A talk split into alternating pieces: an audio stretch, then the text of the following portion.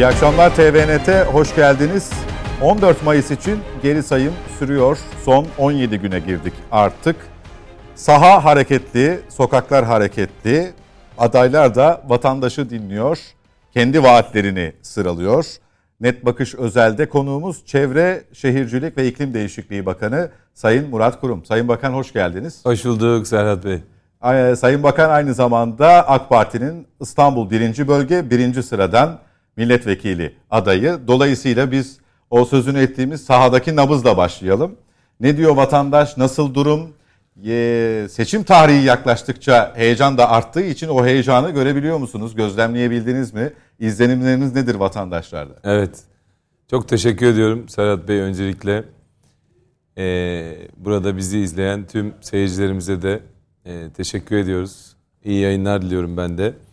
Tabii e, sahada çok güzel bir heyecan var. Yani vatandaşımız 14 Mayıs'ta bir kez daha sandığa gidecek. Büyük bir demokrasi şöleni yaşanacak. Ve bizim gördüğümüz vatandaşımız artık sabırsız. Yani bir an önce sandığa gidip iradesini yansıtmak istiyor. Tabi seçimler milletimizin demokrasi çerçevesinde tavrını, tercihini sandığa yansıttığı günler ve vatandaşımız da milletimiz de bu seçimle birlikte yeni bir yüzyılın başlangıcının yapılacağı ve burada çocuklarımız için, gençlerimiz için yeni bir geleceğin başlangıcını işte 14 Mayıs'ta vereceklerini çok iyi biliyorlar. O yüzden de heyecanlılar. Ee, ve biz şunu görüyoruz. 15 seçimdir. Bir de referanduma koyduğunuzda 16 seçimdir AK Parti'mizden, Sayın Cumhurbaşkanımızdan yana tavır sergiledi. Kardeşlerimiz, vatandaşlarımız. Biz bu seçimde de hani belki anketler acaba işte böyle bir puan farklı mı olur falan çok daha farklı bir şekilde sandığa yansıyacağını görüyoruz. Çünkü milletimizin çok büyük teveccühü var ve desteklerini, dualarını biz gittiğimiz her programda görüyoruz. Her gün e, onlarca, binlerce vatandaşımızla görüşüyoruz.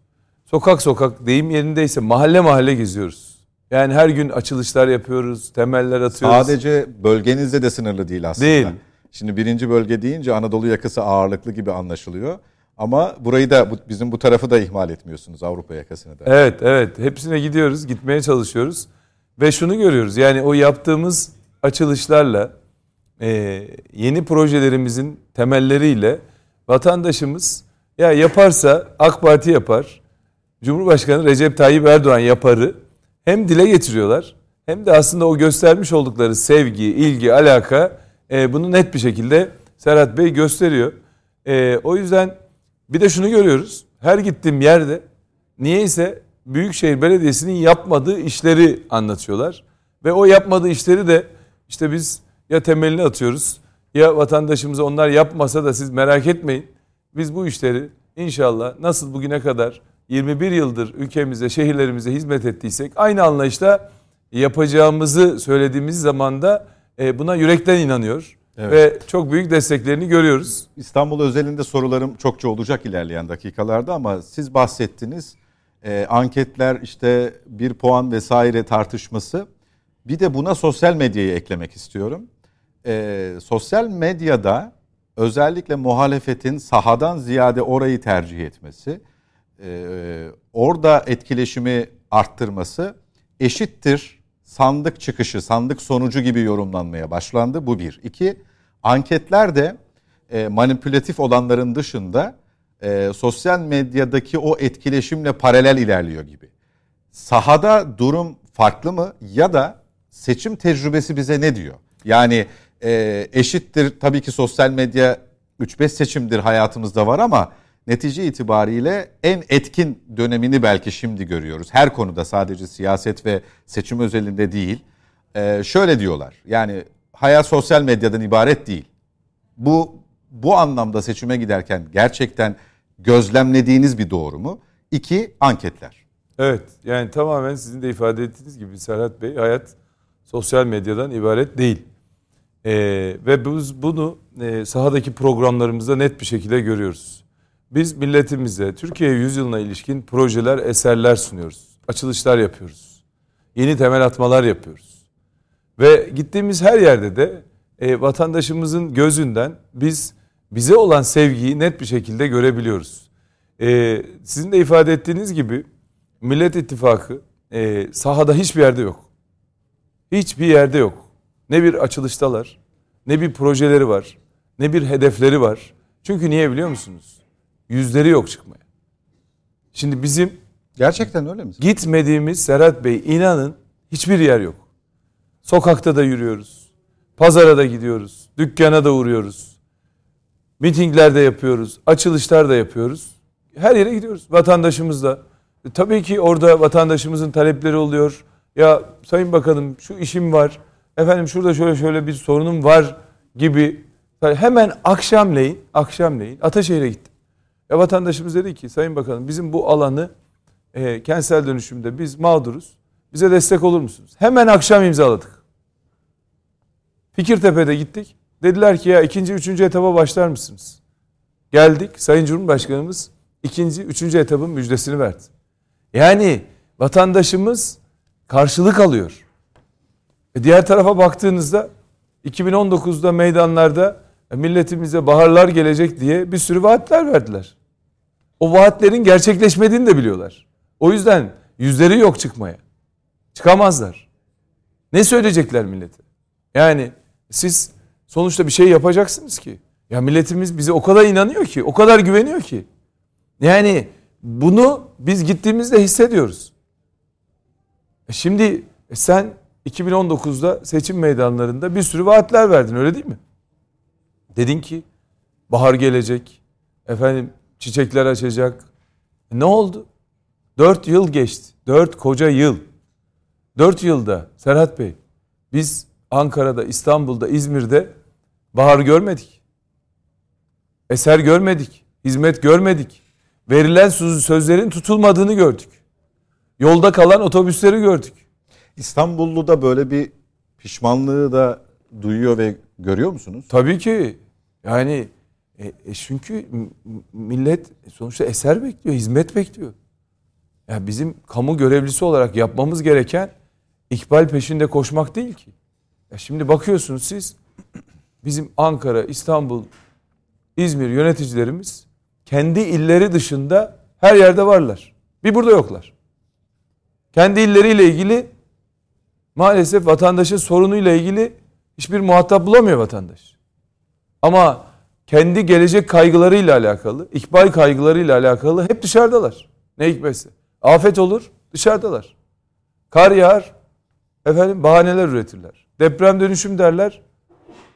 20 20 bin her yıl konut yapacağız diyorlar. 5 yılda 100 bin konut dönüştüreceğiz diyorlar. E dönüştürdükleri konut 1500 günde 1500 konutun anahtarını teslim etmiş değiller. Bırakın onu. Ya çok enteresan ya. Yani İstanbul'da bakın 39 ilçe var. Bugün Üsküdar Belediye Başkanımız bize ne diyor biliyor musunuz? Üsküdar'a 2019'da diyor bana ilk ziyaretini yaptı. O ilk ziyarette bizim kentsel dönüşüm alanına ilişkin belediyenin taahhütleri var. Protokole bağlanmış. Sözleşmeli, sözleşmeye bağlanmış. Yani protokolle Büyükşehir'in yükümlülükleri var ilçe belediyesinin yükümlülükleri var ve oraya ziyarete geldiğinde de tabii ben hemen ilgileneceğim, yapacağım deyip aylarca beklettikten sonra maalesef bir cevap vermemişler. Ha ne oldu? Biz Üsküdar Belediye Başkanımız bize geldi. Biz kimsenin insafına vatandaşımızı bugüne kadar terk etmedik. Gittik. O yapılması gereken altyapıyı, deplaseyi, kanalizasyonu, yağmur suyunu yaptık. Milletimize anahtarlarımızı verdik. Ve 2019'dan beri çok enteresan bakın. Ya ben bir bakan olarak bütün belediyelere talepleri varsa kapımı açıyorum, randevu veriyorum, gidiyorum, görüşüyorum, sahada görüşüyorum. Bir yerde yardımcı olmaya hazır Yardımcı oluyorum. Şimdi 2019'dan beri diyor ki Üsküdar Belediye Başkanımız bize uğramadı.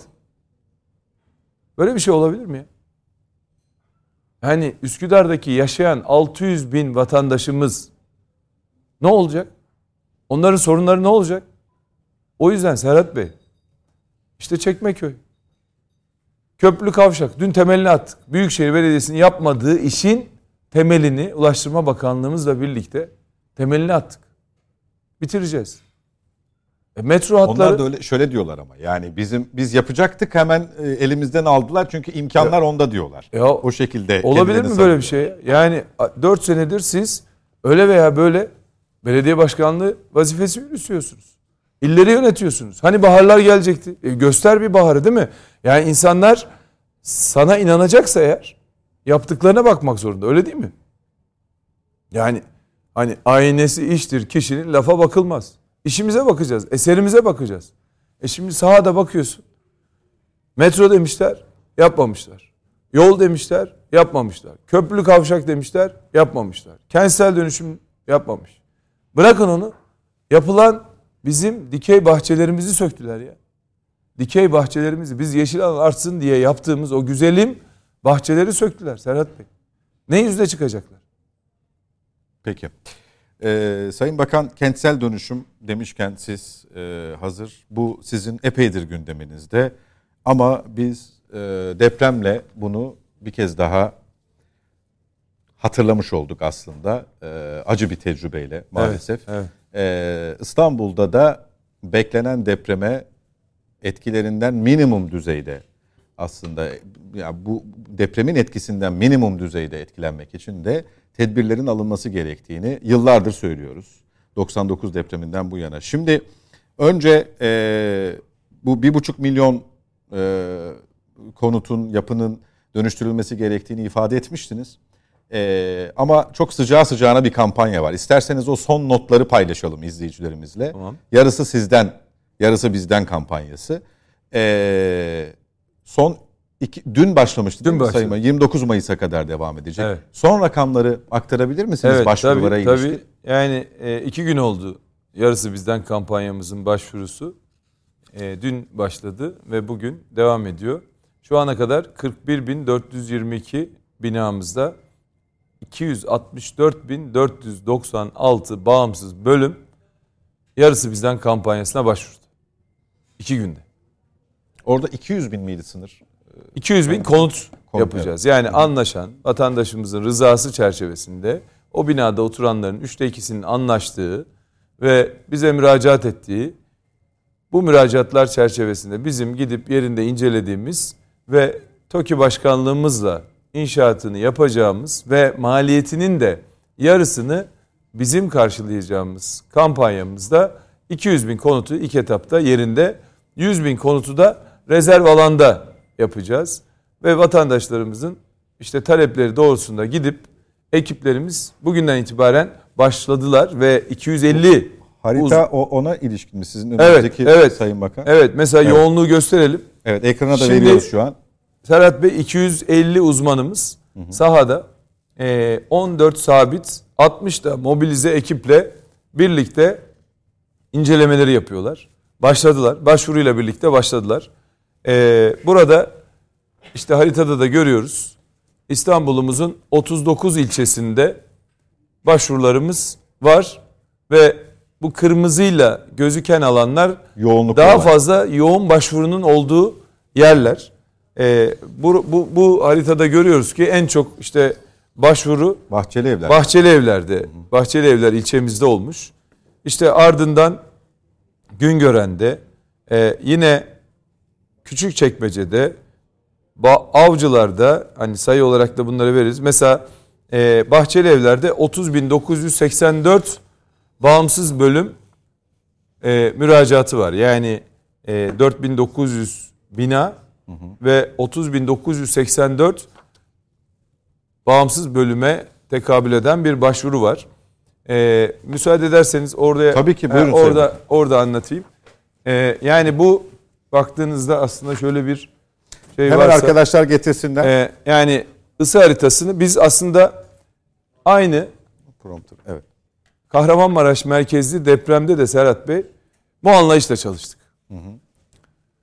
Gittik bütün binalarımızın tespitlerini yaptık. Hasarların durumlarını tespit ettik ve ona göre de hem rezerv alanlarımızı belirledik. Hem e, o bölgeye yakın vatandaşımızın tercih edeceği alanları belirledik ve e, dönüşümde de işte hani acil öncelikli dediğimiz alanlardan sürecimizi başlattık. Bu kapsamda da Mesela gözüken, bu başvuru sayısıyla orantılı mı Sayın Bakan? Tabii. Bu yoğunluk... Bahçeli evlerin e, ne diyelim e, durumu e, eşittir. E, gerçekten e, oranın bir an önce dönüştürülmesi gerekiyor noktasında bize cevap veriyor mu? Yani vatandaşımızın böyle bir talebi olduğuna göre ki Hı-hı. bizim de o, o anlamda da bir istatistik oluşturacak. Tabii tabii çünkü. tabii. Yani e, talebin doğrultusunda ve bizim de daha önceki incelemelerimiz neticesinde aslında e, işte bahçeli evlerde bir yoğunluğun olduğunu görüyoruz. Yine Bağcılar'a doğru gittiğinde vatandaşımız bakın e, bir yoğunluk haritası. Yine işte avcılar bakın. Avcılarda, Sahil kesimi özellikle. Evet, evet avcılarda vatandaşımız ciddi bir şekilde başvuru yapmış. Yine Fatih'imizde var. Ee, yine buraya geldiğimizde Anadolu yakasında e, Üsküdar'da, Kadıköy'de ciddi başvuru var. Maltepe'de var, Kartal'da var. Yani e, buradaki risk haritasına baktığımızda aslında e, İstanbul'daki risk durumunun işte dolgu zeminlerden, sıvılaşmadan kaynaklı, yine e, işte oradaki heyelan veya zemin e, emniyet gerilmesinin düşük olduğu yerlerde riskin daha fazla olduğunu görüyoruz ki aslında başvuruda bunu bize net bir şekilde e, Serhat Bey anlatıyor. Yani yoğun olan yerlerde vatandaşlarımız e, binalarının riskli olduğunu düşünüyorlar ve buna göre de bir başvuru yapmışlar. İki günde 264 bin bağımsız bölümün başvuru yapması milletimizin de aslında Sayın Cumhurbaşkanımıza olan teveccühünü net bir şekilde gösteriyor. Diğer taraftan dönüşümle alakalı da bir isteği var, bir arzusu var ki yapmış olduğumuz saha araştırmaları da Ferhat Bey bunu bize net bir şekilde gösteriyor. Yani bugün İstanbul'un en önemli sorunlarından bir tanesi deprem, kentsel dönüşüm, deprem dönüşümü, e, işte ulaşım, ekonomi gibi e, parametreler öne çıkıyor ve burada depremle ilgili işte bizim projemiz 500 bini Anadolu yakasında, 500 bini Avrupa yakasında belirlediğimiz rezerv alanlarda e, o uydu kentleri, uydu kent dediğimiz nedir? E, İstanbul'daki örneklerine baktığınızda işte Ataşehir'de e, yap, yaptığımız daha önce hem Doğu Ataşehir'de hem Batı Ataşehir'de, işte karşıya geçtiğinizde Ataköy'de e, yine e, neresi? Başakşehir'deki Kayaşehir. Yok Kayaşehir'de var. Halkalı var. Halkalı. Ee, Bahçeşehir'de. Bahçeşehir. Yine e, bu örnekleri Ankara'da Eryaman, Elvankent, İzmir'de Mavişehir gibi e, uydu kentleri bu rezerv alanlara inşa edeceğiz. Ve bu rezerv alanlarda e, vatandaşlarımızın talepleri doğrultusunda bazı mesela mülkiyetler donatılarda kalıyor. Yani vatandaşımızın mülkiyeti plan yapılmış ama ya yolda kalıyor ya yeşil alanda kalıyor ne tapu alabiliyor ne e, tasarrufta bulunabiliyor. İşte orada hem trafiği aslında hem yolu hem otopark sorununu çözmek hem ilave yeşil alanlar, yeni yeşil alanlar çıkarmak için de e, bu rezerv alanlardaki üretimimizde çok kritik. E, ki bu konutlarımızı biz daha önce de yapmış olduğumuz ve bayramın birinci günü Sayın Cumhurbaşkanımızın teşrifleriyle 2000 konutun rezerv e, e, konutların temellerini attık o gün. Ve yine 4000 e, konutumuzun da anahtar teslimlerini yaptık. E, dolayısıyla hem rezerv alanda hem de yerinde vatandaşlarımızın rızası çerçevesinde bu dönüşümleri yapacağız. Bu rezerv Ve, alanının e, bir kere bu kadar kısa sürede böyle bir başvuru bekliyor muydunuz? Onu sorayım önce. Ben bekliyordum. Niye bekliyordum? Yani milletimiz bize inanıyor Serhat Bey. Yani yaparsa AK Parti yapar, yaparsa Cumhurbaşkanı Sayın Erdoğan yapar diye bunu sahada da bize dile getiriyorlar.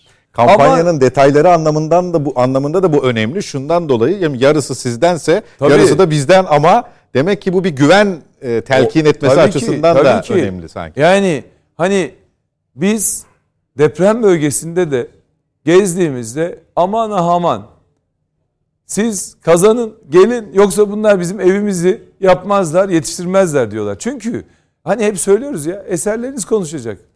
Siz konuşmayacaksınız.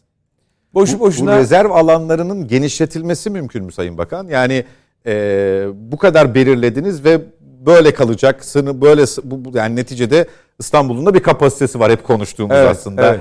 Evet. e, olumsuzlukları da beraberinde getiren, Evet, e, bina stoğu anlamında, Tabii. trafiğe etkileri anlamında, şehirleşmenin genel prensipleri çerçevesinde bu da planlanmıştır mutlaka ama bir sonraki adım bundan 50 yıl sonraki İstanbul gibi bir projeksiyon da var değil mi? Tabii ki var. Yani şimdi zaten bu projemizde Serhat Bey biz İstanbul'a ilave bir nüfus gelsin istemiyoruz. 16 milyon. 16 milyonluk nüfus projeksiyonu içerisinde bu proje yapılıyor. Yani yapacağımız ne rezerv konuta ne de yerindeki konuta başka bir nüfusun gelmesini istemiyoruz biz. Vatandaşımıza vereceğiz. Vatandaşımıza vereceğiz ve 16 milyonda işte bakın şu yoğunluğu azaltmamız lazım. Yani bu yoğunluğu azaltmazsak buraya yollar, otoparklar, yeşil alanlar çıkarmazsak hem yaşayan kardeşlerimiz, vatandaşlarımız mutlu olmayacak. Hem de hem de Allah göstermesin. Olası bir sıkıntıda, problemde biz oraya dahi ulaşamayız. Emin olun ulaşamayız.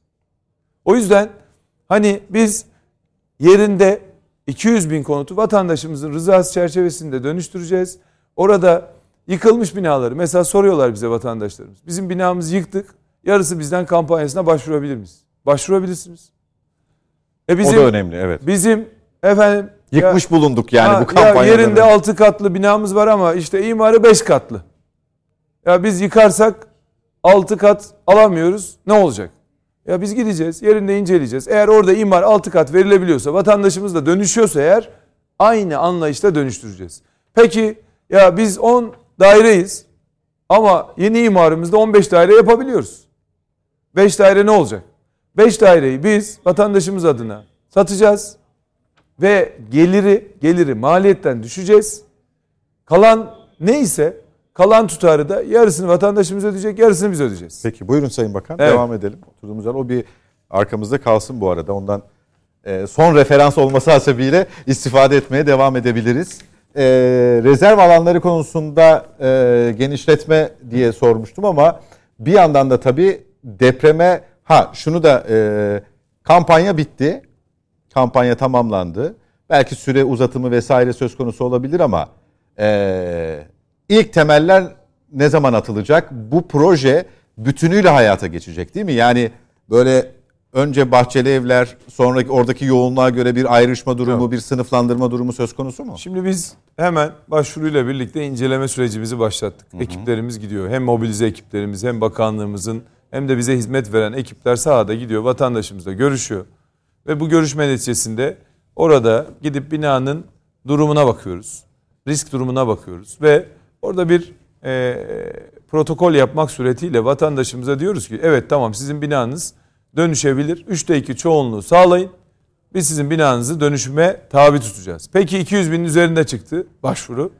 Ne olacak? Kura çekeceğiz. Ve işte 29 Mayıs'ta süremiz bitecek. Nasıl TOKİ ile yapmış olduğumuz sosyal konutlarda başvuru çok olursa ki e, en son yaptığımız Cumhuriyet tarihinin en büyük sosyal konut kampanyasına Serhat Bey 5 milyon vatandaşımız başvurdu. Kura çektik. Ve kura neticesinde noter huzurunda vatandaşlarımız hak sahibi oldu. Burada da aynısı olacak. Ve gideceğiz. Hazır olan yerlerden hızlı bir şekilde inşaat sürecini başlatacağız.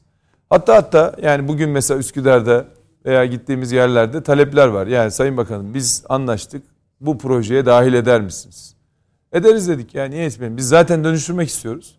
O 200 bin kontenjanın dışında yani 200 bini bu projeyle çıkıyoruz ama onun dışında başvuran böyle yerler var. Daha önce başlattığımız, işte konuştuğumuz anla yüzde yüze anlaşmış. Evet, maliyetini ödemeye de razı. Mesela Kartal Orhantepe'ye gittik. Diyor ki vatandaşımız biz orada e, Yeşil Yurt apartmanı yıkılmıştı. 1500 konut dönüştürüyoruz. Hani Üsküdar'a gelmiyorlar ya. Ben Kartal'a belki onlarca gittim. Yani Fikirtepe'ye. Onlar ki onlarca kez gittim. Niye? E milletin derdiyle dertleniyoruz. O yüzden burada da o talepleri alıyoruz. Vatandaşlarımızla el ele inşallah bu dönüşümü yapacağız. Peki. Ee, gelelim 6 Şubat depremlerinin ardından bölge illerindeki duruma. Evet. Ee, şimdi hızlı başladı inşaatlar. Ee, ilk eleştiri de hemen geldi. Ee, daha artçı depremler devam ederken e, tespitlerle ilgili de bir takım e, söylemleri olmuştu muhalefetin. E, bina çalışması, binaların yenilenmesi, yeni temeller atılmasının bilim açısından da sıkıntılı olduğuna dair bir takım iddialardı bunlar. Ee, önce bununla başlayayım, bu iddialarla başlayayım. Deprem olduktan, üzerinden e, belli bir zaman geçtikten sonra ya da ne kadar süre geçtikten sonra yeni inşa, o, dep e, o ilin ihyası çalışmaları başlatılabilir? Böyle bir süre var mıdır? Yoksa e, öyle ya da böyle bu çalışmalar başlatılır. E, bu bir doğal afet netice itibariyle. Evet. E, olmaması için duacı olunur. E, beterinden korunması için duacı olunur ama bir yandan da çalışmalar devam eder. E, bu eleştirileri o zaman cevaplamıştınız ama ara ara siz konut teslimi, temel atma törenleri yaptıkça onların tekrarlandığına tanıklık ediyoruz. Burayı bir cevaplayın. Ondan sonra deprem bölgesindeki son duruma gelelim. Evet. Yani Serhat Bey dünyanın neresine giderseniz gidin böyle bir muhalefetle karşılaşamazsınız. Tek yaptıkları eleştirmek. Bir vaat yok, proje yok, eser yok. Ne yapacaksınız? Bunları yapamıyorsanız sokağa çıkmayın. Eleştiriye devam edin. Algı üretmeye devam edin. Ya böyle bir anlayış olabilir mi ya? Yani şimdi biz orada 55 gün kaldık. Biz her afette milletin yanında olduk. Milletimizin ne ihtiyacı varsa hemen yanındaydık. İki saat sonra afet bölgesine gittik. Oradaki acıları görmelisiniz. Yani oradaki annelerimizi, babalarımızı, evlatlarımızı, 50.400 canımızı kaybettik. Şehirlerimizin altyapısı yıkıldı, binalarımız yıkıldı. Ne yapacağız? Bekleyip duracağız mı? Ne yaptık? 15 gün sonra Hemen sözleşmelerimizi imzaladık. 46. günde temellerimizi attık. Şu an depremin üzerinden iki buçuk ay geçti Serhat Bey. İki buçuk ayda 120 bin bağımsız bölümün inşasına başladık. Gittik. Şimdi dün de bölgede artçı deprem oldu. O zaman bekleyecektiniz. Ya bizim ülkemizde her gün deprem oluyor. Her gün. Onlarca deprem oluyor. İrili ufaklı. Şimdi biz bilim insanlarımızla da konuşuyoruz. Yani bir ulusal risk kalkanı projemiz var. Orada 150'ye aşkın bilim insanımız var. Onların görüşlerini alıyoruz, fikirlerini alıyoruz. Yani gidiyoruz orada en doğru zemin nereyse, en sağlam zemin nereyse bütün etüt çalışmalarını yapıyoruz. Mikro bölgeleme çalışmalarını yapıyoruz. Ayrıntılı jeolojik etütlerimizi yapıyoruz. E ondan sonra en sağlam zeminde, en doğru yerde fay hattına olan mesafesini de dikkate alarak inşaatlarımızı başlıyoruz. Ha Şimdi bizim ya deprem bölgesinde inşaatlarımız var zaten. 143 bin tane TOKİ ile yaptığımız inşaatımız hamdolsun dimdik ayakta. Bir tane vatandaşımızın burnu kanamadı. Dimdik ayakta. Şimdi biz 1 milyon 200 bin konutumuzu hangi anlayışla yaptıysak e burada 11 ilimizdeki afet konutlarımızı da aynı anlayışla yapacağız. Gideceğiz. Ya bizim ekiplerimiz var, müşavir firmalarımız var. Ne yapıyoruz? Zemini teslim alıyoruz. Zemin etüdü yapıldıktan sonra. Gidiyoruz. Temel kalıbını döşüyoruz. Demirini döşüyoruz. Bunların hepsi teslim alınıyor. Beton dökülürken numunelerimiz alınır. E, radyo temel üzerine yapıyoruz. Tünel kalıp sistemiyle yapıyoruz. Depreme dayanıklı yapılar yapılıyor. Ve orada diyelim ki bir sarsıntı meydana geldi. Başka sorunlar da olabilir. İşçilik hatası da olabilir. E biz hem öncesinde hem sonrasında imalatlarımızı teslim alıyoruz. Yani hocalarımızla da görüşüyoruz.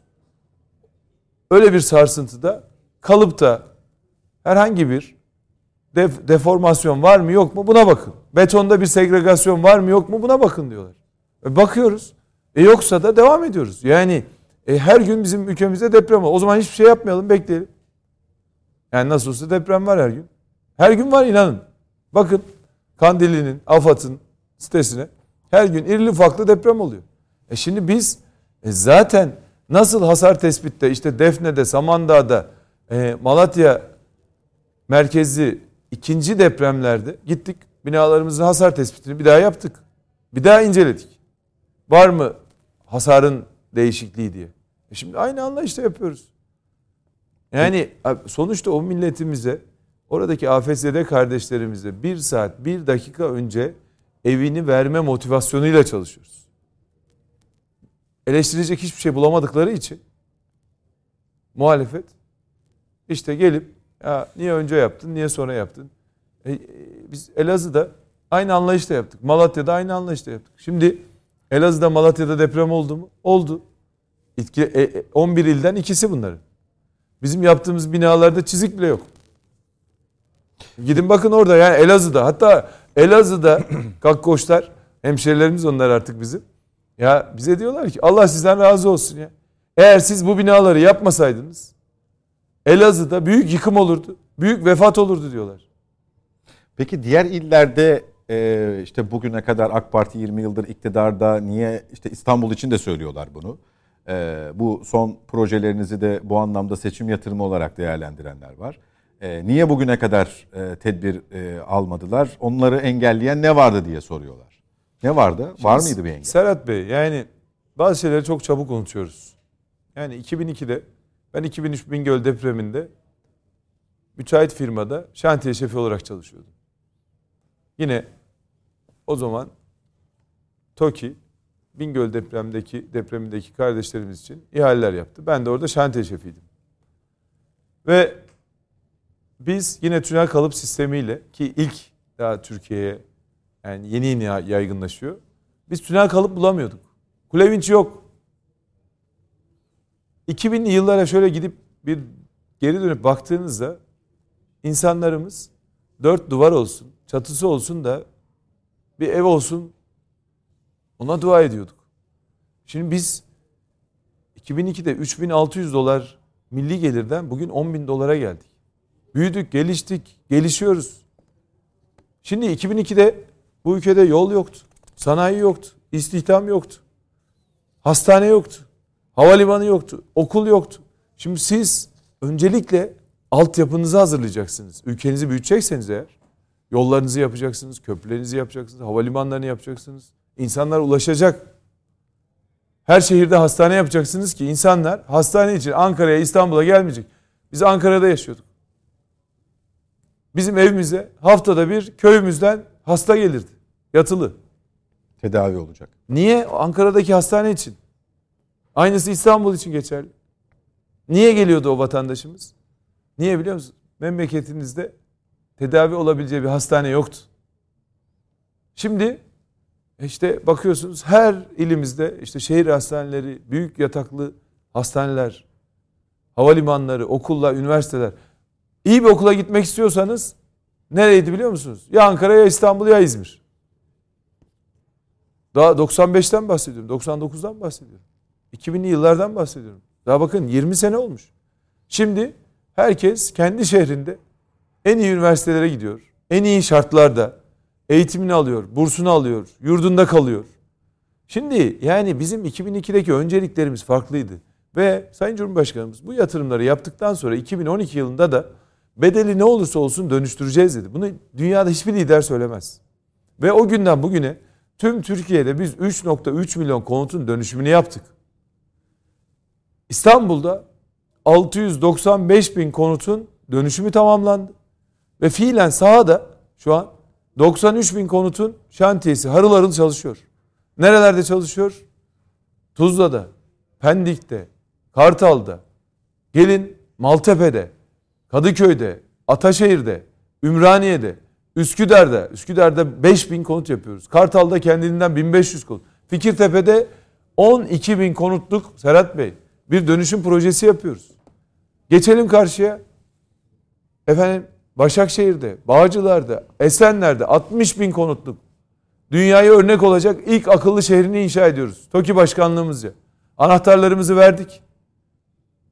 Yeni yeni etaplarımızı bitiriyoruz. Anahtarlarımızı veriyoruz. Oradaki rezerv konutları çeper ilçelerde kullanıyoruz. E, Sultan Gazi'de. Yani bugün İstanbul'un 39 ilçesinde izimiz var, eserimiz var. Ya her gün biz niye açılış yapıyoruz? Ya bir, bir şey yapmışız, bir hizmet götürmüşüz. Yani diyeceğim biz 21 yıldır aynı motivasyonla çalışıyoruz. Peki bu kentsel dönüşüme karşı çıkmalar da depremden sonra, bu büyük depremlerden sonra çok çok konuşuldu. İmar yasasıyla birlikte belki ama netice itibariyle biz kendim gördüğüm için söyleyeceğim. Hatay'dan Nurdağ'a giderken ki e, aslında iki kere hayret ettiğim yani böyle zemini sanki problemli gibi gözüken böyle yamacın ucunda olur ya e, konutlar. Ama camının dahi kırılmadığına tanıklık ettim. Nurdağ'a gelmeden Hatay'la Nurdağ arasında e, o bahsedilen TOKİ konutları yıkılmadı deprem bölgesinde. Bir site oydu mesela. Ama bir yandan da e, zannediyorum bütün inşaatlar değil mi TOKİ'nin e, kontrolünde e, inşa ediliyor, yapılıyor. Burada hem yasal anlamda hem denetim anlamında bir eksikliğimiz var mı? E, varsa ne kadarı giderildi? E, şimdi TOKİ konutu deyince devletin yaptığı konutlar gibi anlaşılıyor. Yani devletten yani sosyal konut geliyor akla ilk. Ya da dönüştürülürken devletin dahil olduğu, müdahil olduğu konutlar. Ama özel firmalarda, özel inşaat şirketleri de netice itibariyle sizin kontrolünüzde, denetiminizde çalışıyor. Emlak konut, TOKİ logosunu çokça görüyoruz çünkü özel ilanlarda bile. Burada süreç nasıl işliyor Sayın Bakan? Şimdi şöyle Serhat Bey aslında e, teminki sorunuzla da bağlantılı. Yani kentsel dönüşüm e, siyaset üstü bakılması gereken bir mesele. Ama bugün muhalefete baktığınızda söylemlerinin böyle olduğu ancak sahadaki uygulamaların böyle olmadığını görüyoruz. Bizim 81 ilimizde yaptığımız nerede bir kentsel dönüşüm projesi varsa orada muhalefet geliyor. Milletimizin aklını çelme adına yapılması gereken her şeyi yapıyorlar. Yani burada hakikaten vicdani sorumluluklarımız var. İşte bugün Hatay Büyükşehir Belediye Başkanı bakanlığa başvurmuş. Bakanlık imzalamamış. Ya sen değil misin? Bu projelere, kentsel dönüşüm projelerine karşı çıkan, gidip orada açıklamalar yapan, açın internetten araştırın ya. Bizim Hatay'da, Antakya'da yapmış olduğumuz kentsel dönüşüm projesine kendisi karşı çıktı. Hiçbir şey dönüştürmeyeceksin. Hiçbir dönüşümün içinde olmayacaksın. Siyaset üstü göreceğiz diyeceksin. Ama arkadan gelip orada milletin aklını çelme adına elinden gelen her şeyi yapacaksın. Ama tüm bunlara rağmen işte bu muhalefete rağmen biz ülkemizin her yerinde şu an 270 bin dönüşüm konutumuz çalışıyor. Beykoz Tokatköy'e gittik. Orada eylem yaptılar. Beykoz Tokatköy. Üsküdar Kirazlıtepe'ye gittik. Geldiler eylem yaptılar. Açın internetten bak. Kim eylem yapmış? Kim eleştirmiş? Ok meydanında ya oraya gerekçe ne? Ne diyorlar mesela? Ya gerekçe ne? Neden yani, o eylemde bazen öyle olur ya hani ne diyorlar biliyor musun? Mesela bugün Üsküdar Kirazlıtepe'de anahtar verdik. Orayı işte Katarlılara satacaklar. Hmm. Araplar gelecek. Bildik efendim şeyler. buralara rant getiriyorlar. Bir tane Kirazlıtepe dışında oturan yok. Ok meydanında, ok meydanındaki vatandaşlarımız dışında kimseye konut vermedik. Tokatköy'de vermedik. Toz koparan. O eylemler yaptılar. Oralarda günlerce beklediler. Şimdi vatandaşımız mutlu. Zeytinburnu'nda, Esenler'de hepsini bu teslim ettiğimiz dua ediyor insanlar. Ya ne yapacaktık? Biz insanlar ölsün diye bekleyelim mi ya? Olabilir mi böyle bir şey ya? El ele vereceğiz ya. Ya gel sen benden bir destek mi istiyorsun? Ben sana destek vereyim. Beraber yapalım. Ama tek yaptıkları Çalıştay. Çalıştay, Çalıştay, Çalıştay. Başka bir şey yok. Peki yani, TOKİ ile ilgili süreci anlatıyordunuz Sayın Bakan. Şimdi konutların ya, inşasında. Biz TOKİ başkanlığımızla tabii kendi müşavirlik ve denetim sistemimiz var. Yine 2002'de geldiğimizde biz hem yapı denetim sisteminde hem deprem yönetmeliği çerçevesinde çok önemli değişiklikler yaptık Serhat Bey. Ve bu çerçevede yapmış olduğumuz kentsel dönüşüm projeleri, sosyal konutlar, yine yapmış olduğumuz bu düzenlemelerle birlikte Türkiye'deki yapı stoğunun %65'ini güvenli hale getirdik. Bu çok önemli bir rakam. Yani 2002'ye baktığınızda e, bugüne kadar %65'ini güvenli hale getirmişiz. Bu e, yaparken de hep yöresel mimariye işte oradaki sosyal donatılarıyla, yollarıyla, parklarıyla, otoparklarıyla yapmışız.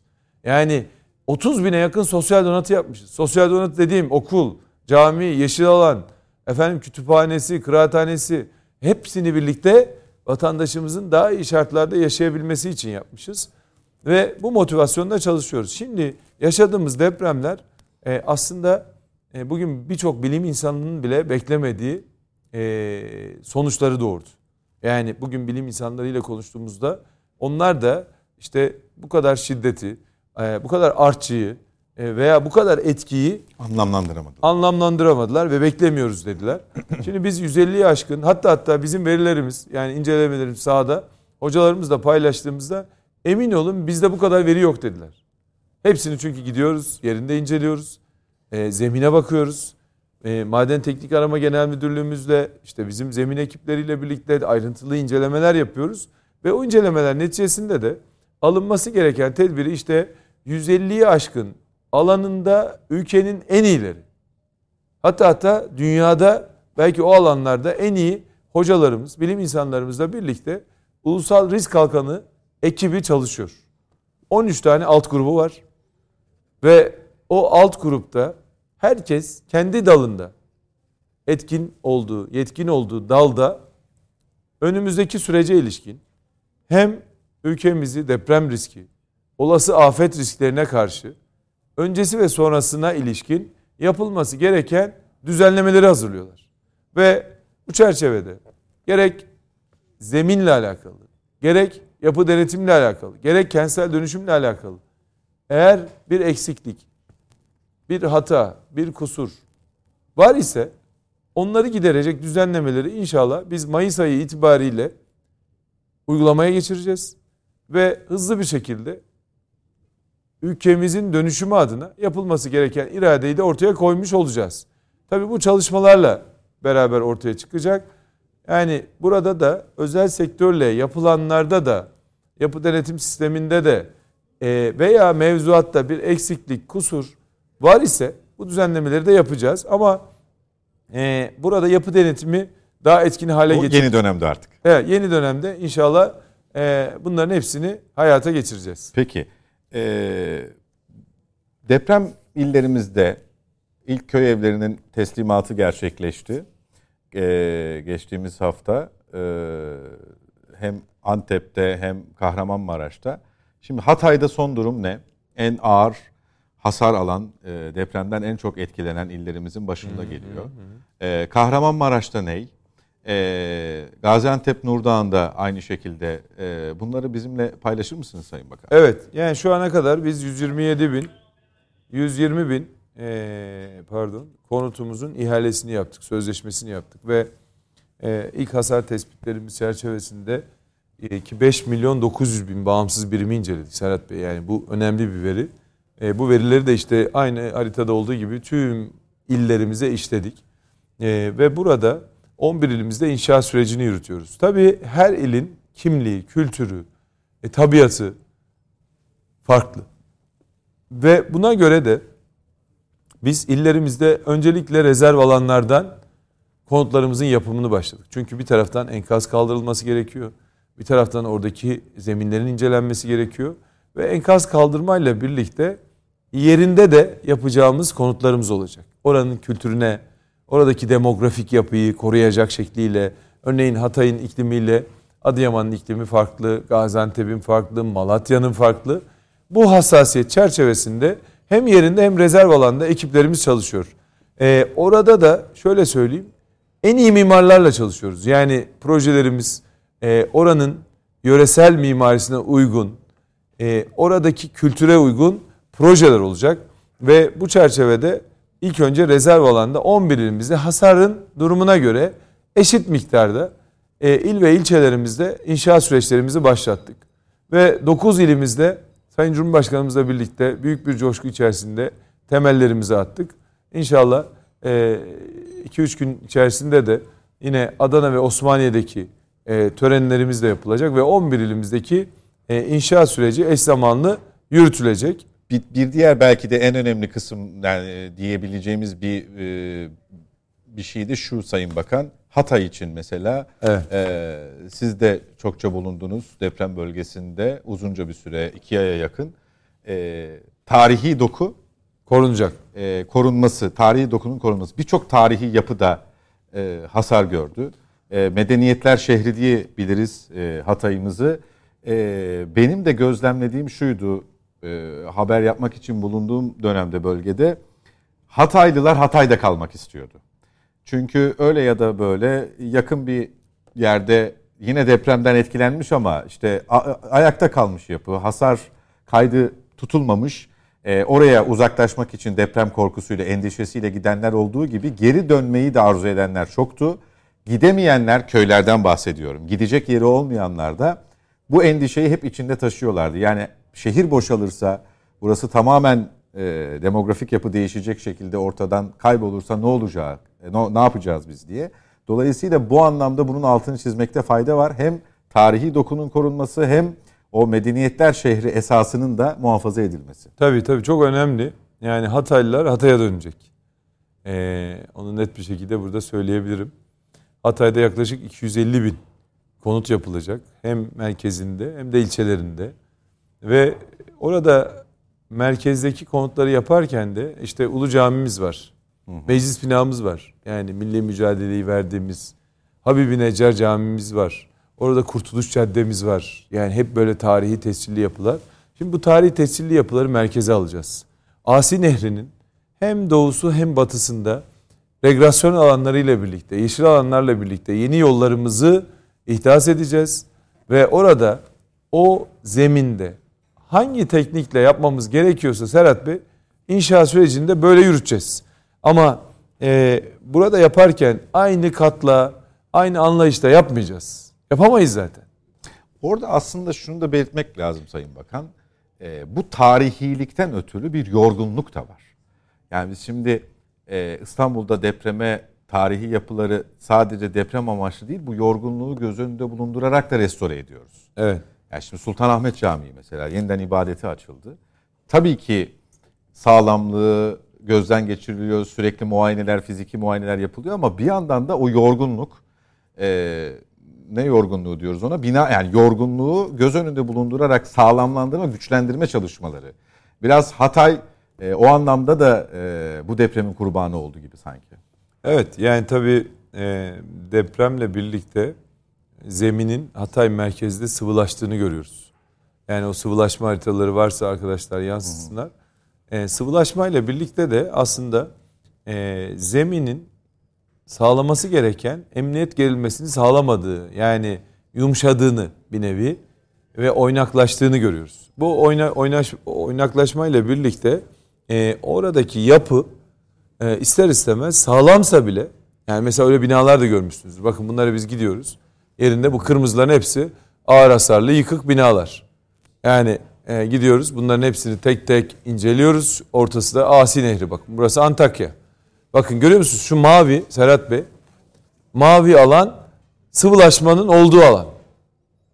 Yani sıvılaşma ile birlikte işte o binada sağlaması gereken emniyet gerilmesini sağlamadığını görüyoruz ve bu şekilde de bina ya yan yatıyor ya yıkılıyor zemin e, sağlam. Ne kadar sağlam olursa olsun değil mi bina? Tabii tabii. Yani eğer Binanın siz kendisi. sağlam zemine ulaşmıyorsanız veya Hı. o zemine göre bir teknik geliştirmediyseniz üzerindeki ne kadar sağlam olursa tabii olsun. üstündeki sağlam olursa da hani bir de diyelim ki sağlam yan yatıyor. Öyle binalar da var. Çökmüyor belki ama kırılıyor, evet, yan yatıyor. Kırılıyor, yan yatıyor. İşte bakıyoruz, inceliyoruz. Buradaki yıkımın sebeplerine bakıyoruz. Yani binalar neden yıkılmış? Sıvılaşma riski var mı yok mu? Binada herhangi bir imalat hatası. Bakın şu kırmızı çizgilerde fay hatları. Yani fay hatlarına bakıyoruz. Bakın fay hattının hemen içinde. Ee, işte yıkımın sebebine de baktığınızda fay hattına mesafesi ve sıvılaşma. Yani en önemli neden bu. Bakın. Hassa ilçesinde. Hassa evet. Evet. Yani ıslahiye. Bakın tamamen sıvılaşmanın üzerinde. Ve bu tespitlerle birlikte yeni inşa sürecini yürütüyoruz. Yani bilimsel bir altlıkla çalışıyoruz. Ve rezerv alanlar, bakın belirlediğimiz rezerv alanlarda tamamen bu risklerin dışında. O zemine göre o teknikle yapmamız gereken binalar olarak karşımıza çıkıyor ve tüm deprem bölgesi bu hassasiyetle incelendi. İşte bu fay hattı üzerinde. Mesela bakın burası e, Kahramanmaraş. Yani bakın eski e, uydu görüntülerinde de zaten görüyoruz. Bakın şu Kahramanmaraş'ın merkezinde e, yıkımın yoğun olarak yaşandığı yerler. Zaten haritada da bakın yıkıklar net bir şekilde gözüküyor. Ee, en çok hasar alan bölgeler evet, bunu evet. teyit eder nitelikte zaten. Evet bakın. Evet bütün binaların bizde bu verileri var. Ve bu veriler ışığında da yeni inşaat sürecini yürütüyoruz. Bilimin, bilim insanlarının görüşleri, fikirleri, önerileri doğrultusunda. Dolayısıyla yani biz yaptığımız her ilimizde yani Malatya'mızda da, Adıyaman'ımızda da, Hatay'ımızda da, Kahramanmaraş'ımızda da 11 ilimizde o bölgenin demografik yapısı korunsun istiyoruz. Kültürel değerlerimiz, eserlerimiz yeniden ayağa kalksın istiyoruz. Onu da Kültür Bakanlığımız hızlı bir şekilde tespitlerini yaptı. Çünkü bizi biz yapan Serhat Bey, ecdadımızın bize bıraktığı eserler. Ve o eserlere biz sahip çıkmak zorundayız. Biz sahip çıkacağız, koruyacağız, gelecek nesillerimize bırakacağız ki benliğimizi, kimliğimizi, kültürümüzü kaybetmeyeceğiz. Peki. Bir ara verelim Sayın Bakan. Soluklanalım. Sonrasında devam edelim. Reklamın ardından Net Bakış Özel'de Sayın Bakan'la söyleşimizi sürdüreceğiz efendim. Bizden ayrılmayın. Yeniden birlikteyiz efendim. Çevre, Şehircilik ve İklim Değişikliği Bakanı Sayın Murat Kurum'la sohbete devam ediyoruz.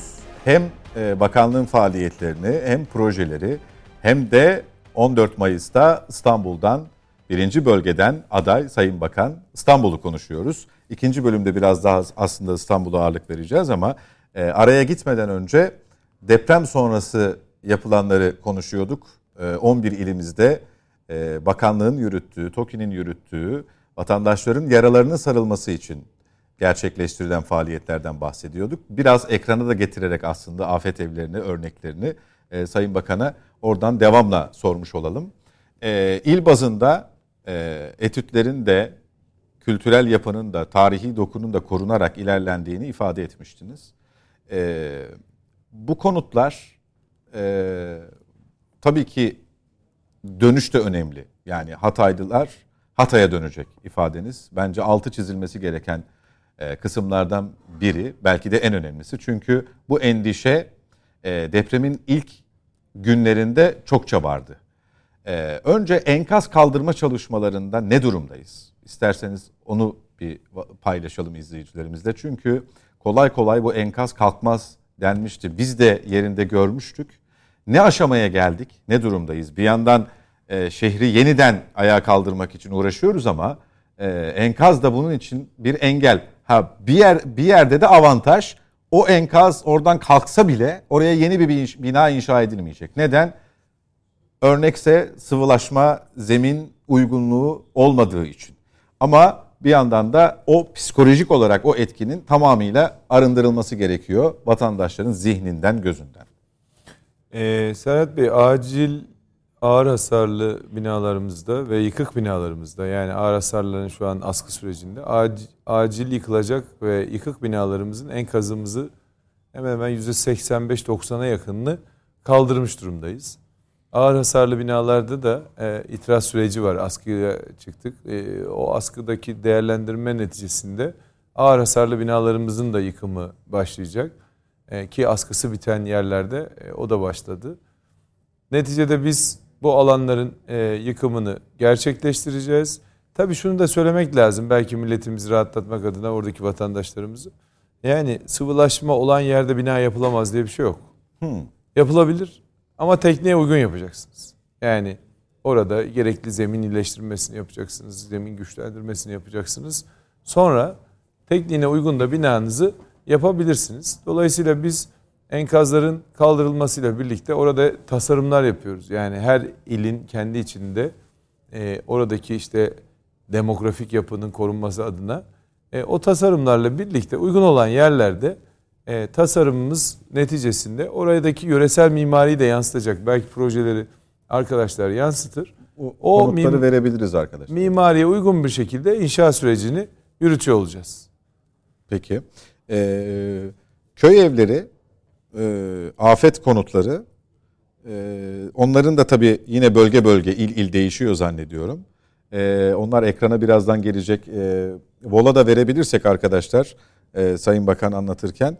Bir de tabii bu radyo temel hadisesi artık bir standart haline geldi değil mi? Onu net bir şekilde evet. ifade edelim. Yani bizim bizim binalarımızın hepsinde radyo temel standart. Şimdi biz yeni e, hazırlıklar da yapıyoruz. Yani e, mesela çıkmadan kaynaklı yani açık çıkmalardan kaynaklı yıkımların olduğunu görüyoruz. Kat yüksekliklerinin e, farkının e, aşırı derecede olması, işte zemin katlarda dükkan sebebiyle asma katların yapılması da e, binalara zarar veriyor.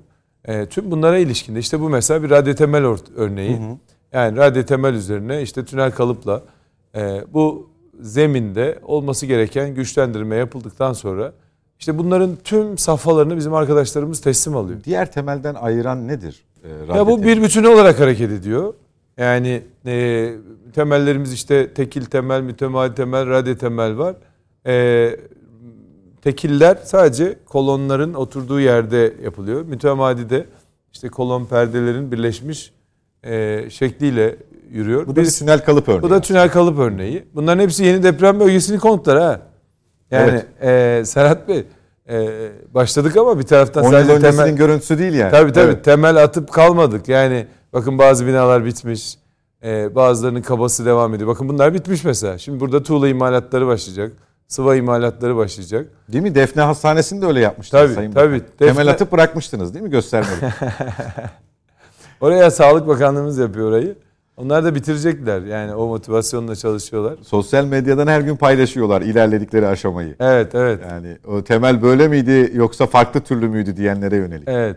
Yani e, bu bu radyo temel üzerine de tünel kalıpla birlikte inşaatlarımız yürütülüyor. Tabii bunlar kaba inşaat görselleri. Bir de e, bitmiş görselleri arkadaşlar paylaşırlarsa yani en iyi mimarlarla çizdiğimiz gerçekten oradaki dokuya uygun, oranın ihtiyaçlarını giderecek anlayışla bu çalışmalar yürütülüyor. Ve e, bittiğinde de en kıymetli, en değerli yerleri oluyor. Yani bugün hani bizi diyorlar ki işte mesela o binanın görseli bu aslında. Yani Hı-hı. bittiğinde böyle olacak. Bakın. Az önce yani, tünel kalıp tabii, aynen olarak bu. gördüğünüz evet, bina evet. tamamlandığında böyle o, o bina böyle olacak bitince. E, zemin artı 3-4 katı geçmeyen ve çıktığınızda işte hani komşuluk ilişkisinin yaşandığı, Orada parkında, bahçesinde e, insanlarımızın mutlu bir şekilde ağaçların içerisinde e, işte kuş cıvıltılarının içerisinde çocukların oynadığı, e, mutlu bir şekilde yaşadığı ve işte e, doğal taşların o, o yöreye özgü malzemelerin kullanıldığı motiflerin kullanıldığı projeler. Yani bu bu projeleri e, çizenler bakın il il bütün projeler e, bu çizen mimarlarımız da e, hem Geoder'le çalıştık hem TOKİ'mizin hem Emlak Konutumuzun mimarları yani en iyi e, mimarların ürettiği projeler ve inşallah yapıldığı zaman da o bölgenin en değerli yerleri olacak. Bakın işte kemerleriyle ne bileyim oradaki işte cumbalarıyla, ahşap e, desenleriyle, işte Selçuklu kapılarıyla yani biz bu buna ilişkin de şimdi e, bir e, düzenleme yapıyoruz. Yani e, mimarlarımız, mühendislerimize de böyle bir yeterlilik getiriyoruz. Yani yeni bir mezun bir mimar mühendis arkadaşımız. Bakın projeye bakar mısın Serhat Bey? İşte bu Hatay'da yap, yap, yapacağımız proje. Hatay'dakilerin örnekleri mesela bunlar. Yani oldukça güzel. Yani vatandaşımızın beğendiği. Osmaniye aynı şey. Tabii tabii. Yani hani bu çerçevede e, projelerimiz yapılacak ve e, mimarlarımıza, mühendislerimize de o teknik yeterliği e, getireceğiz ve yani herkes her binayı çizemeyecek.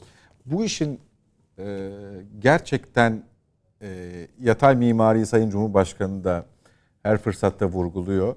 E, tabii İstanbul'a bu vesileyle gelmek istiyorum. E, ürkerek geliyorum şimdi. Bu projeleri, bu e, güzelliği, bu motifi görünce tabii e, İstanbul eşittir hani Ataşehir ilk aklımıza gelen gökdelenler, yüksek katlı binalar e, deprem eşittir. Fakat bir yandan da parantezin bu tarafına geçtiğimde Japonya aklıma geliyor. Orada da alçak katlı bina göremezsiniz. Yani çokça şehir merkezinde Tokyo başkent olmak üzere, başta olmak üzere e, deprem yüksek büyüklüktedir ve e, sadece o sarsıntıyı hissederler. Buna alışkındırlar. Yani yıkım çok az olur ama e, binaları da 30 katlıdır, 50 katlıdır, 60 katlıdır. Yani alçak kat demek eşittir depremden az etkilenmek mi demek aynı zamanda? Yok. Yani öyle bir teknik açıklama yok. Yani yüksek katlı bina depreme dayanıklı değildir ee, diye bir e, teknik terim veya kabul edilmiş böyle bir yorum yok. Yani siz her binayı her zeminde tekniğine uygun bir şekilde yapabilirsiniz. Yani yüksek katlı binalarımızda ya şöyle Serhat Bey yüksek katlı bina olmaz diye bir şey yok. Olması gereken yerde yüksek yaparsınız. Yani mesela Ataşehir'de finans merkezi. E, finans merkezinde biz yaptık. Yüksek yani. E, çünkü orada e, alanları daha rantable kullanmak, oradaki çalışanların ihtiyaçlarını daha hızlı gidermek zorundasınız. Ne yapıyor? Orada ofiste çalışıyor. Altındaki yaşam alanlarında e, ihtiyaçlarını gideriyor. Hemen oradan aşağı iniyor, metroya biniyor. E, metroyla toplu ulaşımını sağlıyor. E, şimdi işte burası mesela finans merkezi. Yani e, dünyanın en iyi örneklerinden bir tanesi oldu. Ve burayı Sayın Cumhurbaşkanımızın teşrifleriyle açtık. E şimdi burada mesela kongre merkezi var. 2100 kişilik. 65 milyar liralık yatırım. Ve bitirdik. İstanbul'un finans merkezi olması adına, ekonominin başkenti olması adına. Yani ki depremde ekonomimiz ayakta duracak. Çok sağlam olmalı. Niye? Ekonomi olmazsa ülke olmaz. Tabii. Öyle Hocam, mi? Şimdi New York'u da şimdi göz önünde bulundurduğumuzda yani. e, birçok finans merkezini göz önünde bulundurduğumuzda büyük şehirlerde dünyadaki örnekleri böyle zaten. Evet, yani evet. Biz yatay mimariyi biraz daha şehir merkezlerinin konut alanlarında tabii, aslında vurguluyoruz. Tabii yani o mahalle kültürünün de geri gelmesi bir başka açıdan da önemli. Aynen öyle. Yani e, tabii bizim değerlerimiz açısından, e, kültürümüzün devamlılığı açısından yatay mimari çıktığında işte o kültürün e, devamlılığı işte bizim medeniyetimiz bir meydan, meydan etrafında camisi, yeşil alanı, e, orada insanlarımız bütünleşecek. Orada birlik beraberlik her zaman e, daim kılınacak. Yani insanlarımız orada birbirlerine yardım edecekler. Bir ihtiyaç varsa komşusu öbür komşusuna o ihtiyacı gidermesi adına kapısını açacak, evini açacak. E, bu anlayışı e, tabii ki İstanbul'da ve Türkiye'mizin her ilinde şu an e, yapmış olduğumuz sosyal konutlarda da gözetiyoruz. Bu anlayışla yapıyoruz. Mesela yani Esenler'deki, Üsküdar'daki e, kentsel dönüşüm. Bugün e, Üsküdar'ın anahtarlarını verdik. Mesela o kadar güzel oldu ki. Zemin artı 3-4 kat.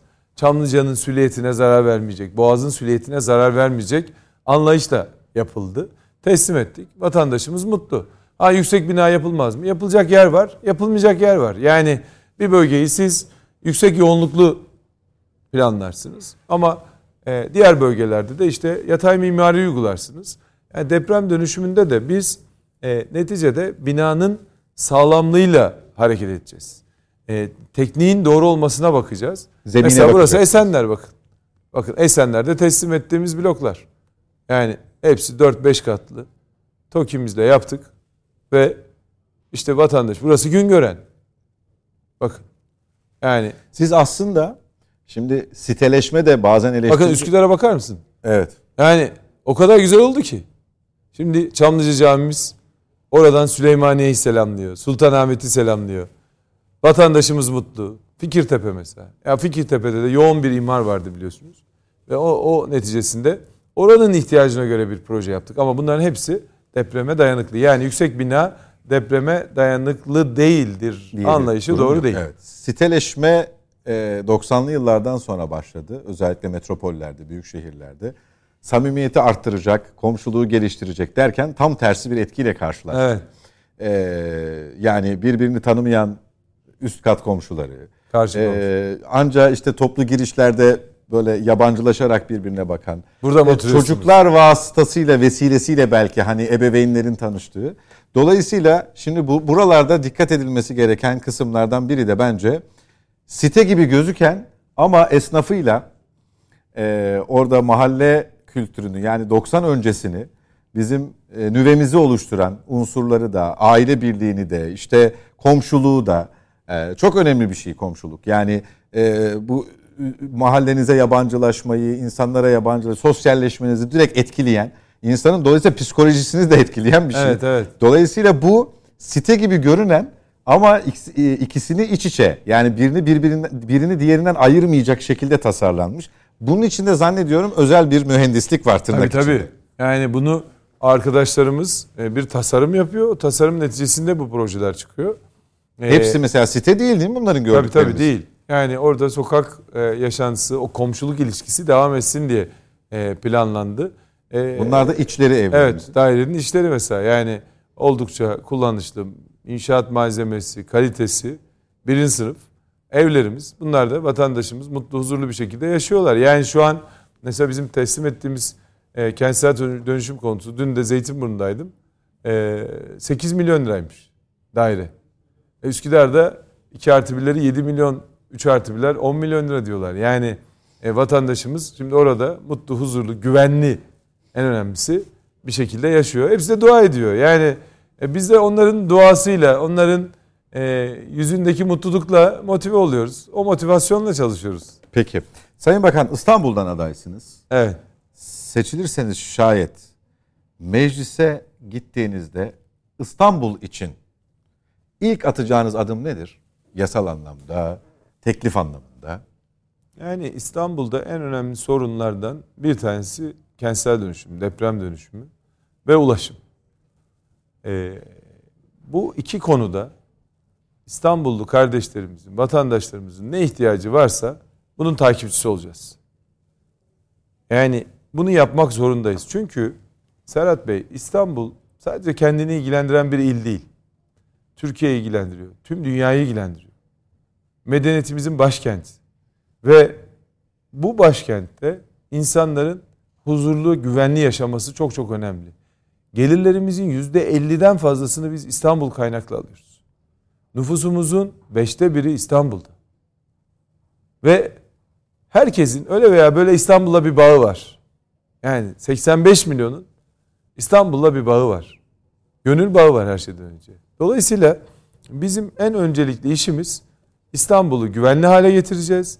Hepimizin, herkesin huzurla, güvenle yaşadığı, yeşil alanların arttırıldığı, kimsenin ötekileştirilmediği.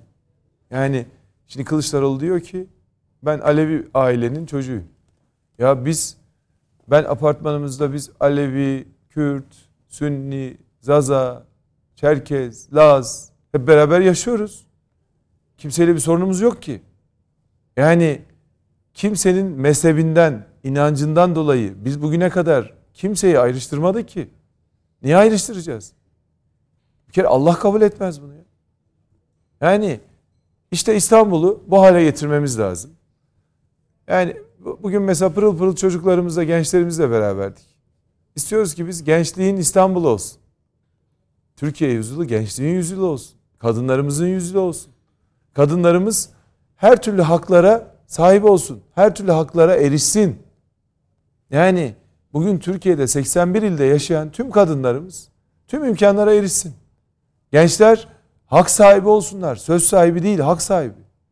O yüzden bizim önceliğimiz inşallah 15 Mayıs itibariyle birincisi deprem bölgesi. Deprem bölgesini ayağa kaldırmak. İkincisi de İstanbul'umuzu az önce anlattığım çerçevede dirençli hale getirmek. Peki yeşil alanlardan bahsettiniz. Millet bahçeleri evet. e, birçoğu daha önce hayata geçmişti.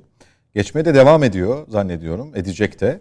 E, tabii biz bu kadar bina, bu kadar konut, bu kadar finans merkezi yapı üzerine konuşunca e, tabii onların da donatılarında bu tip e, yerlere bu tip şeylerin yer aldığını biliyoruz. Ama bir yandan da tabii yeşilden uzaklaştıkça, yeşilden uzaklaşmak demek, doğadan uzaklaşmak demek, oksijenimizin azalması demek.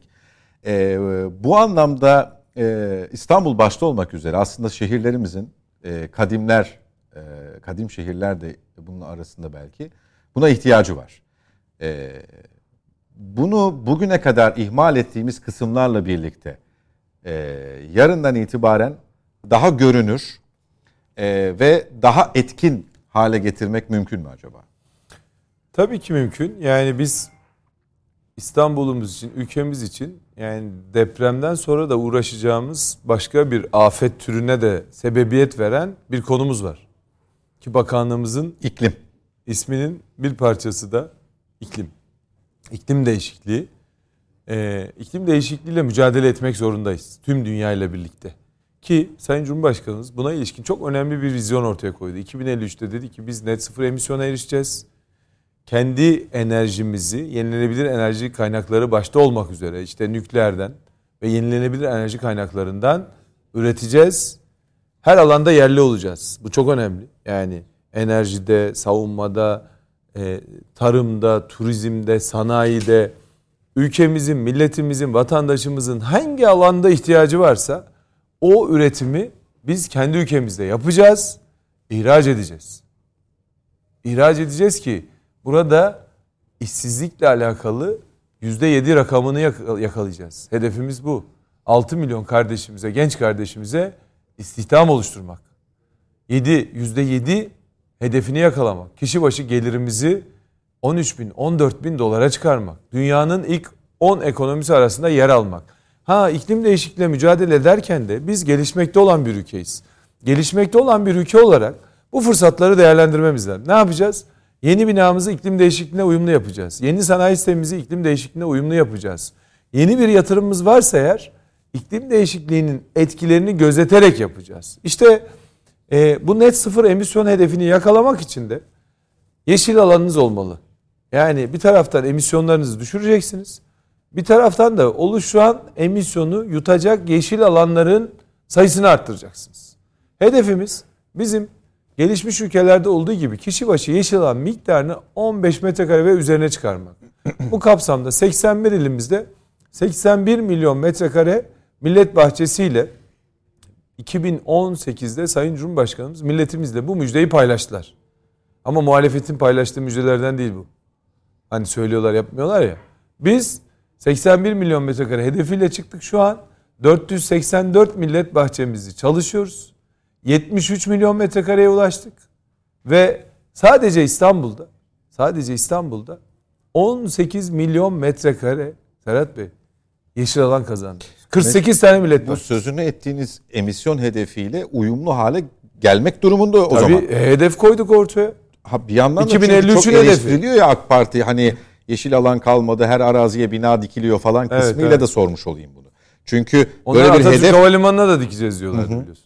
Orayı AVM yapıyordunuz. Evet AVM yapıyorduk. Rezidanslar, Or- oteller, Katarlara satıyorduk. Ne oldu? Şimdi orası milletimizin inşallah fethin 570. yıl dönümünde 145.300 ağacın dikildiği, milletin bütünleştiği, birleştiği ve orada işte bakın görselleri Atatürk Havalimanı Millet Bahçemizin görselleri. Yani burada inşallah bu ağaçlarla iç içe gençliğimiz büyüyecek, yetişecek. Kütüphanelerinde, kıraathanelerinde ders çalışacaklar. Bu ülkenin geleceği adına kararlar alacaklar. Ve en önemlisi de bu alanlar olası afetlerde toplanma alanı vazifesi görecek.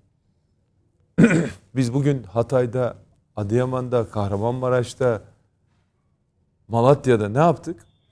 İşte bu alanları vatandaşlarımızın geçici barınmalarını, İHŞ hizmetlerini, oradaki sağlık hizmetleri dahil o hizmetleri verebilmek için kullandık. Bu alanlar olmasa insanlara o hizmetleri de sunamazsınız. Dolayısıyla bu anlayışta biz çalışmalarımızı yapıyoruz. Ve İstanbul'da iki günde Serhat Bey, dün Sancaktepe'de yarım milyon metrekare. Bugün Sultanbeyli'nde 220 bin metrekare yeşil alan kazandırdık. Sultanbeyli millet bahçemizi açtık. Dün Aydos millet bahçemizi açtık. Samandıra'nın ağaçlarını diktik.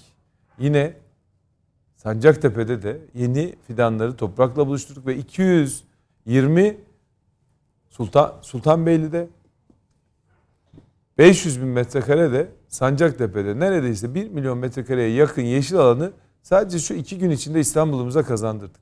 Aynı anlayışla çalışıyoruz. Yeşil alanımızı arttırıyoruz. Mavilerimizi koruyoruz. Mavi alanlarımız da önemli. Onlar da yutak alanlar. Göllerimiz, denizlerimiz, akarsularımız bunları da koruyoruz. Bunların koruma alanını, koruma alanını iki kat arttırdık. İki kat. Ve o çerçevede işte orada tesirli ağaçlar, mağaralarımız, iklim değişikliğine mücadele noktasında yapılması gereken her türlü adımı topyekün atıyoruz. Ülke olarak atıyor ve 2053'e ilişkin bir hedef ortaya koyduk. Bu hedef gerçekleşsin diye ilgili tüm bakanlıklarımızla birlikte bu çalışmayı yürütüyoruz. O yüzden gençlerimiz müsterih olsun. Geleceğe güvenle baksınlar. Biz onlara iyi bir gelecek sunabilme adına işte bu mücadeleyi veriyoruz. Güçlü gençliği olmayan ülkenin istikbali de güçlü olmaz. Bizim gençliğimiz O kadar güçlü geliyor ki Serhat Bey. O kadar güçlü. İnanamazsınız. Her şeyden haberleri var. Her şeyi biliyorlar. Araştırıyorlar. Asosyaller, apolitikler falan diye eleştiriliyor Yok. ama. Yok. Vallahi gümbür gümbür geliyorlar. Ve inşallah bizim gibi abilerinden bayrağı alacaklar. Ülkemizi, vatanımızı her alanda lider yapacak çalışmaları Daha da- yükseğe taşıyor. Tabii daha yüksek yapacak. E, o çalışmaları da inşallah e, onlar yapacak. Biz onlara çok güveniyoruz. E, ve onlar için bu mücadeleyi veriyoruz. Peki. Sahadasınız Sayın Bakan. Ee, vatandaşı dinliyorsunuz, talepleri yerine getirmeye çalışıyorsunuz bir yandan ama biz e, seçim satı mailinde olmamız hasebiyle e, biraz da afetin etkileriyle hayatın gerçeği olan e, bir şeyi unutuyoruz ya da e, markete gidince aklımıza geliyor. Pahalılık. Evet. Ee, her alanda bunu işte gıdada, günlük hayatta yaşıyoruz. Vatandaş bu konuda ne düşünüyor? Yani bunun önüne geçeceğiniz konusunda er ya da geç e, bir güveni var mı AK Parti'ye, size, e, Sayın Cumhurbaşkanı'na? Bununla paralel şunu da sormuş olayım oraya dönmemek adına tekrar. Konutlardaki kira artış oranının %25'te sınırlandırılması hadisesiyle ilgili bir uzatmadan söz etmiştiniz. Ee, tepki gösterenler oldu. Ee, artışın bu oranda bırakılması, revize edilmesi gündeminizde mi bu tepkilerin ardından? Ne düşünüyorsunuz? Şimdi Serhat Bey tabii e, tüm dünya bir kriz yaşadı.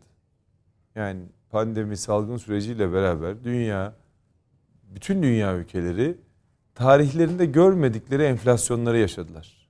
İşsizlik, işsizlik rakamları arttı, üretim durdu, tedarik zinciri bozuldu. Tüm dünyanın etkilendiği gibi ülkemiz de bundan etkilendi. Ama biz bu süreçte Sayın Cumhurbaşkanımız hiçbir sektörümüzü açta açıkta bırakmadık. Yalnız bırakmadık. Sanayi sektörümüze, çiftçimize, esnafımıza, alt gelir grubumuza her gruba yönelik desteklerimizi yaptık. Devlet bugün lazım dedik. Devlet zor günde lazım dedik. Ve vatandaşımızın asgari ücretten tutun da tüm gelirine ilişkin verilebilecek her türlü desteği vermeye çalıştık. Salgın sürecinde afet konutlarımızı durdurmadık. Üretime devam ettik. Tüm dünya fabrikaları kitlemişken biz üretimimizi iki katına çıkardık. Niye? E bu ülkede istihdam sürsün diye. Bu ülke büyüsün diye. Bu ülke gelişsin diye. Şimdi olağanüstü bir durum var. E bu olağanüstü duruma karşı vatandaşınızı çaresiz bırakamazsınız. Ve hep birlikte nasıl zor günlerde biz tek olabiliyorsak, tek yürek olabiliyorsak, birbirimize destek olabiliyorsak aynı anlayışla salgın sürecini atlattık. Ne badirelerden geçtik ya biz 21 yıldır. Kapatma davaları, gezi eylemleri, 17-25 Darbe darbe, girişimi. girişimi aklınıza gelmeyecek. Ya bu dünyada başka bir iktidarın başına gelse darma duman olur ya. Ama biz hep milletimizle mücadele verdik. Milletimiz bize destek oldu. Biz de onların destekleriyle birlikte o hizmetleri onlara götürmeye çalıştık. Aynı anlayışla çalışıyoruz. Ya burada da vatandaşlarımızı salgın sürecinde biz bir an olsun yalnız bırakmadık. Hep destek olduk. Olmaya devam edeceğiz. Konut meselesine geldiğinizde işte bu tedarik zincirinin bozulmasından dolayı arz talep dengesi bozuldu. Ve bununla birlikte de üretim durdu. Üretimin durmasıyla birlikte biz buna ilişkin tedbirler aldık. Ne yaptık? Cumhuriyet tarihinin en büyük sosyal konut kampanyasını yaptık. 250 bin konut. Gençlerimize 50 bin. Emeklilerimiz, şehit gazi ailelerimiz, alt gelir grubu vatandaşlarımız ev alsın diye ve bir taraftan da konut arzı artsın diye bir çalışma yaptık. Ve bu çalışma çerçevesinde konut fiyatlarının ve kira fiyatlarının yükselmesini durdurup aşağı inmesini sağladık. Diğer tarafta diğer tarafta kira artışlarının ya bu geçici bir süreç. Ya burada fırsatçılık yapmaya gerek yok. Ya birbirimize destek olacağız.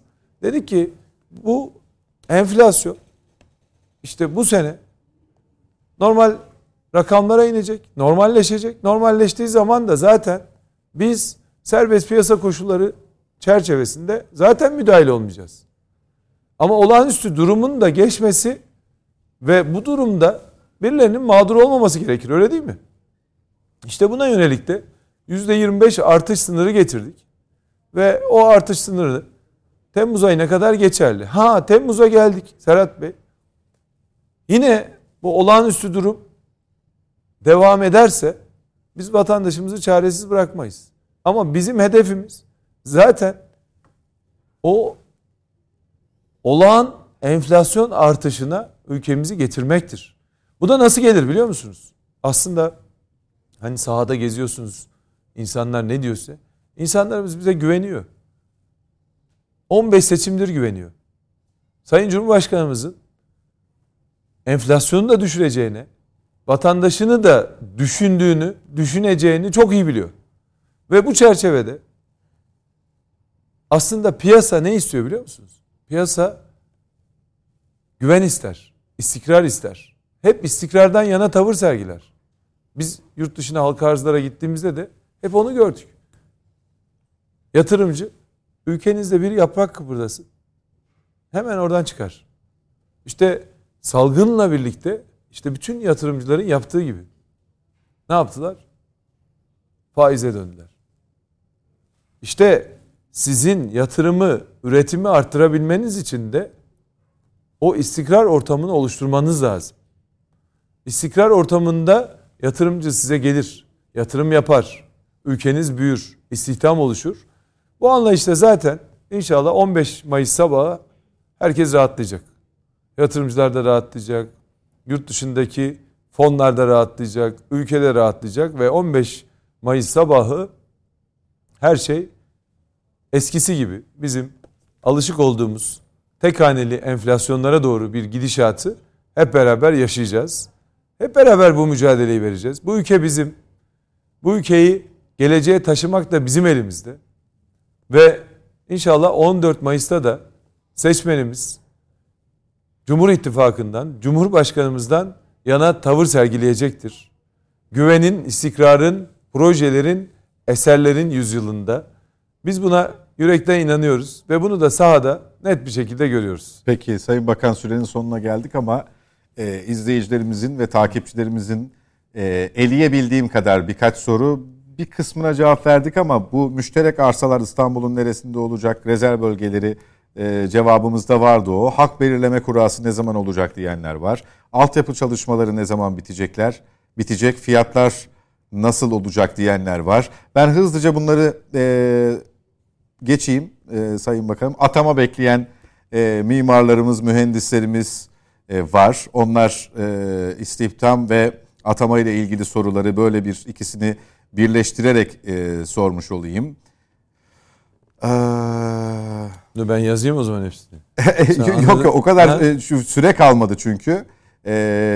Bir yandan da tabii e, çevre mühendisleri onlar hepsi atamalarla ilgili sorulara. Siz onlara bir yandan cevap vermeye başlayın.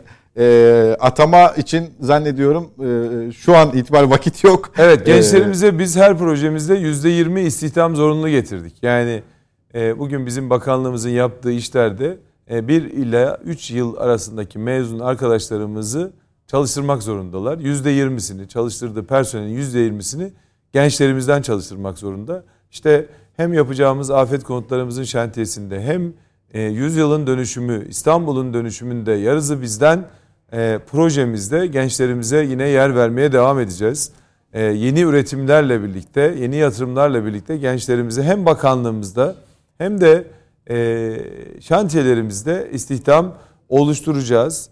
Yine almış olduğumuz kadro ile birlikte yaklaşık 500 arkadaşımızı e, yine liyakat esaslı alımını gerçekleştirdik. Ve bu anlayışla e, bir taraftan yatırım yapacağız ki istihdam oluşsun. Gençlerimizi hep birlikte onlarla geleceği inşa edelim diye.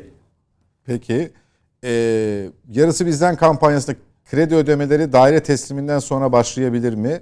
Zira çoğu insanın hem kira hem de taksit ödeme gücü yok inşa sürecinde diye bir soru olmuş ama Yar, bu şartlara uygun değil. Yarısı bizden kampanyasında ödemeler sözleşmeyle birlikte başlayacak ve e, yarısını vatandaşımızın ödeyeceği şartlarda vatandaşımız isterse 0.79'dan e, vade oranıyla 10 yıla kadar 1 milyon 250 bin liraya kadar kredi kullanabilecek. E, dilerse bizim TOKİ'nin sosyal konutta yaptığı gibi memur maaş artış katsayısına endeksi ki aylık taksitleri 2 artı 1'ler için 5625 lira 750 bin liraya dönüştürüyoruz. %10 peşinat alıyoruz. Ee, 3 artı 1'ler 120 metrekare onlar için de 90 bin lira peşinat ve 6750 liradan başlayan taksitlerle. Bunlar ilk 6 ay için geçerli. İlk 6 ayda anlaştığımız projelerle böyle yola yürüyeceğiz. Ee, ve akabinde akabinde de ki geçen sene mesela TOKİ'den konut almış vatandaşlarımız gelirleri yüzde seksen arttırdık biz. Memurumuzun, işçimizin. TOKİ'ye olan borçlarını yüzde yirmi beş arttırdık. Yani vatandaşımızın lehine tavır sergiledik. E, dolayısıyla aynı anlayışla yapacağız. Asıl olan burada dönüştürmek. Çocuklarımıza güvenli yuvalar sunabilmek. Peki son soru Sayın Bakan. Ee, İstanbul'un bazı ilçelerinde özellikle e, Ankara ve İzmir'de de var zannediyorum. Bir şekilde kıt kanaat e, girilmiş ev borcu şekilde e, evin tamamla ev sahibi olmak amacıyla girilmiş. Bu kampanyalar daha başlamadan yıllar önce. Fakat teslimatı yapılmamış ama firmanın varlığı ortadan kalmış kalkmış ama iflas etmiş. Böyle mağduriyetler var. var. Zaman zaman e, haber bültenlerinde de e, günlük haber bültenlerinde de denk geliyoruz. Onların e, bir çığlığı var e, haklı olarak. Bununla ilgili bakanlığın müdahil olduğu bir çalışma var mı bu mağduriyetin giderilmesiyle ilgili? Yani Fikirtepe örneği var en önemlisi. İstanbul'da Anadolu yakasında Kadıköy'ümüzde. Ee, şimdi orada da yine vatandaşımızın mağduriyeti söz konusuydu. Sayın Cumhurbaşkanımız dedi ki biz burayı girelim yapalım. Hızlı bir şekilde girdik. Şu an 60 bin vatandaşımızı ilgilendiren konuyu hızlı bir şekilde sürecini yürütüyoruz. Ya böyle yarım kalan teslim edilmemiş. Orası da öyleydi. Anladım. Ha, orası bu, da öyleydi. Bu, bu örnek emsal ee, teşkil edebilir mi? Esenyurt'ta var mesela. Esenyurt evet. Ha, Esenyurt'ta var. Esenyurt'ta da yarın gideceğiz. Yani böyle projeler var. Buralarda da vatandaşlarımızla görüşerek e, aynı Kadıköy'de, Fikirtepe'de olduğu gibi birbirimize destek olarak süreci, tabii hukuki süreci olanlar da var. Yani orada hukuki sürecin tamamlanmasına müteakip. Zaten biz oradaki kardeşlerimize de söyledik. Gelin aynı Fikirtepe'de olduğu gibi biz ee, beraber oradaki değer neyse işte yarısı bizden kampanyası düşünün. E, aslında Fikirtepe'de de hemen hemen öyle yapıyoruz. E, aynı anlayışla gelin yapalım dedik ve bu çerçevede vatandaşımızın mağdur olduğu tüm alanlarda da inşallah bakanlığımızla çalışmaları vatandaşımızla el ele vererek yapacağız. Peki. Çok teşekkür ediyoruz Sayın Bakan. TVNet'e Net Bakış Özel'e konuk olduğunuz için. Biz teşekkür ediyoruz. Sahada başarılar diliyoruz. Çok teşekkür ediyorum. Sağ olun. Kolaylıklar. Çevre, Şehircilik ve İklim Değişikliği Bakanı Sayın Murat Kurum konuğumuzdu programımızda bu akşam. Yeniden birlikte olmak dileğiyle. Bizi izlediğiniz için teşekkür ediyoruz efendim. Hoşçakalın.